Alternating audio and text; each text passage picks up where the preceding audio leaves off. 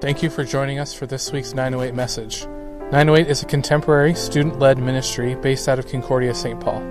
You can follow us on Instagram, Twitter, and Facebook. We hope you join us some Wednesday night and are blessed through the words of our speaker. Speaker tonight, uh, Amy Gunderman. Thank you. Hey, everybody. Can you hear me? I just have to say, as a grown up, it really is um, an incredible blessing to be led in worship by you um, and be a part of this tonight. So, thank you guys for blessing my life. Um, so, I'm Amy Gunderman. Um, I am the community organizer basically for this neighborhood, the Lexington Hamline Community Council is a 501c3 organization, so I'm their executive director. And, um, and if you didn't know that, you are sitting currently right now in the Lexington Hamline neighborhood of St. Paul. So um, it's a really cool story. They organized um, grassroots about 50 years ago exactly. We're celebrating 50 years this year. So um, I work for them, and Concordia is in that neighborhood too. So we've had a really um, great relationship with Concordia as an institution over those years too. And I work at St. Stephanus, um, a church in Frogtown. I do the contemporary worship there um, on Sundays. So, and then I have three kids who are here tonight. My fan club is here. so that's kind of my life in a nutshell. And I'm married to Pastor Tom. So if you didn't know that, I think you probably figured that out. Yeah. Um, so I graduated from Concordia here um, from the DCO program with a cross-cultural emphasis. Um, and so that's kind of, that's a window into my heart too um, and what I'm about. So kind of interesting, Tom worked um, for my organization exactly 20 years before I did. Um, he worked there before we met. And then um, exactly 20 years ago now, I worked in campus ministry where he's working here at Concordia. Um, so that was 1999. So anyway, we're kind of doing this thing. Um, and I also want to do a shout out to Sam White because he has been on our board of directors for Lexham for the last couple years. Um, he's stepped away now um, because he's doing student teaching and other stuff that keeps him busy. So um, I would definitely welcome if anyone's interested in community organizing or activism or advocacy or just how a nonprofit works. Um, I'd welcome a conversation with you. Um, we'd love to have another student from Concordia on our board. It's a great voice to have um, in our neighborhood. So. Moving on to the topic that I wanted to talk about today the concept of living vulnerably to express the love of Jesus to those around you. So, loving your neighbor is something you probably heard a lot about. That's what we're going to focus on today. And obviously, that's what I spent a lot of time thinking about.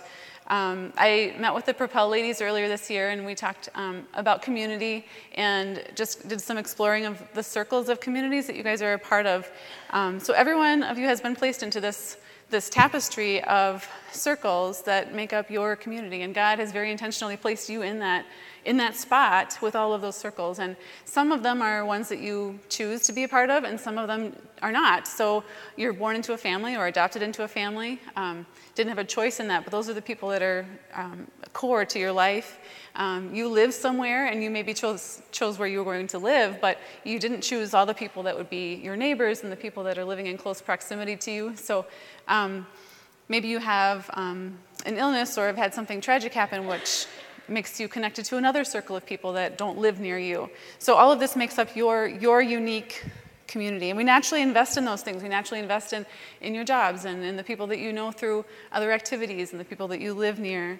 But I want to re examine that a little bit today and put a little more emphasis on vulnerability and humbling ourselves um, in service to the people that are around us. Um, giftedness is something that I've heard and thought a lot about in my life as a Christian. Um, we talk a lot about what are your gifts. Maybe you've taken surveys, um, things to kind of explore that and figure out where you should um, put your energy so that your gifts can be used. And I think that's, that's useful and good. But I also think um, we need to maybe step back from that sometimes and, and make sure that we've removed any ego that goes with that. Um, and make sure that, that what we're doing is meeting people's needs in order to glorify God. And um, so to back away from something because that's not your gift set or something, um, I want you to, to, rethink that. If, that. if that's something that you tend to do, um, really think about how it, it, glorifies God. So I just want to share Matthew 5, verse 16. In the same way, let your light shine before others, that they may see your good deeds and glorify your Father in heaven. Now, of course, I, DCO person. Um, articulating the gospel with words is really important to me, and I don't want you to hear me say that that's not important because it is. Um, but in this verse, there's no hearing involved at all. It was seeing, that they may see your good deeds and glorify your Father in heaven. So, according to that verse, how do we express the gospel best? We do it by loving people through our deeds. How do we know how to love them? By getting close to them. But will I get hurt? Probably. That's what it means to be vulnerable. It's like the definition that you put yourself in a spot where you're taking a risk, where you're putting yourself in a place where you could get hurt. But that is that's the only way for you to make yourself accessible to them in a closeness um, where you can have a conversation about Jesus. The lyrics in that last song were just perfect about brokenness and what God does with that and makes it beautiful. And so God needs us to be in that place where we can share our own brokenness and be vulnerable with the people around us that we care about, um, especially when it comes to expressing the gospel. And also remember, Jesus is our protector, our redeemer. Um, this world is not our home, this is not the end. Um, any discomfort, any fear, any things that we experience here, this is not um, ultimately where we're headed. So we're going to have to expect some of that um, this side of heaven. So going back to kind of um, serving and how that maybe interfaces with your gift set or not. Um, now that I'm a grown up, I've learned that um, a lot of caring about other people involves preparing food and then cleaning up after that. and I never liked that. If anybody asked me, you know, the gift of hospitality, no. I, I mean, you know, you kind of eat because you have to. Um, but everybody, everybody should plan on that being what you do to care about the people around you. You should plan on getting dirty and cleaning up the mess. That is an everyday thing that we should all plan on doing, and we should be looking for those. Um, this uh, scripture, well, I'm going to say, so love your neighbor as yourself is something that we've heard a lot. We're very familiar with that phrase. Um, does anyone know where it comes in the Bible first, where it shows up first in the Bible? Any guesses? Leviticus 19:18, which is the Old Testament. It says, "Do not seek revenge or bear a grudge against anyone among your people, but love your neighbor as yourself. I am the Lord." And that comes right before the verse that says, "Do not wear clothing woven of two kinds of material." So, this is all very helpful information that we apply on a regular basis.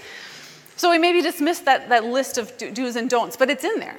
Um, love your neighbor as yourself. Of course, it's mentioned in the gospel. Every one of the gospels talks about this concept. In fact, uh, Matthew mentions it three times specifically love your neighbor as yourself. My guess is Jesus said this a lot. If all four of the people who shared their testimony about Jesus' life and what he said included that phrase, um, this is important to Jesus. In fact, in that in Luke um, 10 27, one of the places where um, that's mentioned, it says, Love the Lord your God with all your heart, with all your soul, and with all your strength and with all your mind, and love your neighbor as yourself. So we hear, we hear this love God, love your neighbor. Love God, we know that's important. Like, duh, that's like the big one.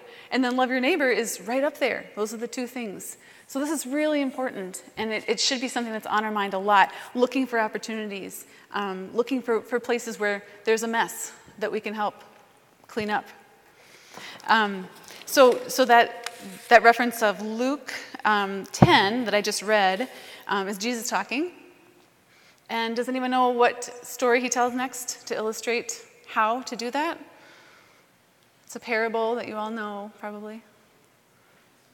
Good Samaritan, very good. So, a, a great story of vulnerability of um, a man who is beat to the point of death, that's like a serious beating, and then most of the people choose to pass on the wrong, on the other side of the road to avoid helping him, and then the Good Samaritan comes. And this is like the definition of vulnerability. He bandages the wounds, he pours on oil and wine. This is, this is getting dirty, this is cleaning up a mess. He puts him on his own donkey, he takes him someplace to be cared for. This is being vulnerable, this is putting yourself, this is pouring yourself out. And not only that, he says, I'll come back and pay whatever you owe. This is what Jesus asks of us. This is, this is the illustration. This is what we are, are expected to do. This is the, de- the definition of loving your neighbor as yourself. We have to go that far. And then the kicker in this story, of course, is that it's, it's the Samaritan who does the right thing. So he's the one that was considered not even like fully human in the, in the eyes of this, the audience that Jesus is talking to. A Samaritan? So when Jesus asked, Which of these three do you think was a neighbor to the man who fell into the hands of robbers? The expert in the law, so the Jewish leader, replied, The one who had mercy on him. He couldn't even bring himself to say the Samaritan. Jesus referred to the person in the story as the Samaritan. But the answer was the one who had mercy on him. They couldn't even say it was the Samaritan who did the right thing. So translate that however you want. There's, there's very clear lines that we're experiencing now um, that people don't cross. So maybe you could put political parties into this story and imagine um, one being on the side of the road needing help and the other helping. Um, if it were my husband, I'm sure he'd use a sport analogy, but I won't do that. So, so that's how Jesus illustrated it for us with, with a story about the Good Samaritan. And then how did Jesus demonstrate this vulnerable servitude that he asks of us as his, his followers? Um, there's a part of the, the scripture, um, I'm going to read you just a couple verses. So he got up from the meal, took off his outer clothing, and wrapped a towel around his waist. After that, he poured water into a basin and began to wash his disciples' feet, drying them with a towel that was wrapped around him. Getting dirty, cleaning up the mess. This is Jesus, obviously, washing his disciples' feet the week that he died. And John, who's describing it, doesn't just say he washed the disciples' feet that night. He takes the time to lay out all these phrases and describes it in great detail. He got up from the meal. He took off his outer clothing. He wrapped a towel around his waist. After that, he poured the water into a basin and began to wash his disciples' feet, drying them with a towel that was wrapped around him. Great detail to say he didn't just do this thing that a servant does. He dressed as the servant. He became the servant. He got the water himself. He bent down. He used the towel. He did the whole thing. So, King of the world, Redeemer, Obviously, the rabbi that these disciples were following, one that spoke with authority. This is, this is the light. This is the way. This is the truth. This is the word that became flesh. So, what I love here is that after Jesus describes with the Good Samaritan story, this is what I, this is what I want from you and how you should treat one another, then he demonstrates it with this incredible vulnerability and this fluidity. Because just before this story, maybe a chapter before or so in some of the Gospels, it describes Jesus' feet being washed by a woman, where she pours oil, very expensive perfume on him, and dries his feet with her hair. He becomes the one who is served. He becomes the one who is the guest. And here he, he is the servant and he is the host. He has this way of being in and out. And he demonstrates that even as the king of the world, he becomes the servant. So, that I think is the picture that he wants us to have. You become vulnerable so that when you have needs, someone can meet those needs that you're close to.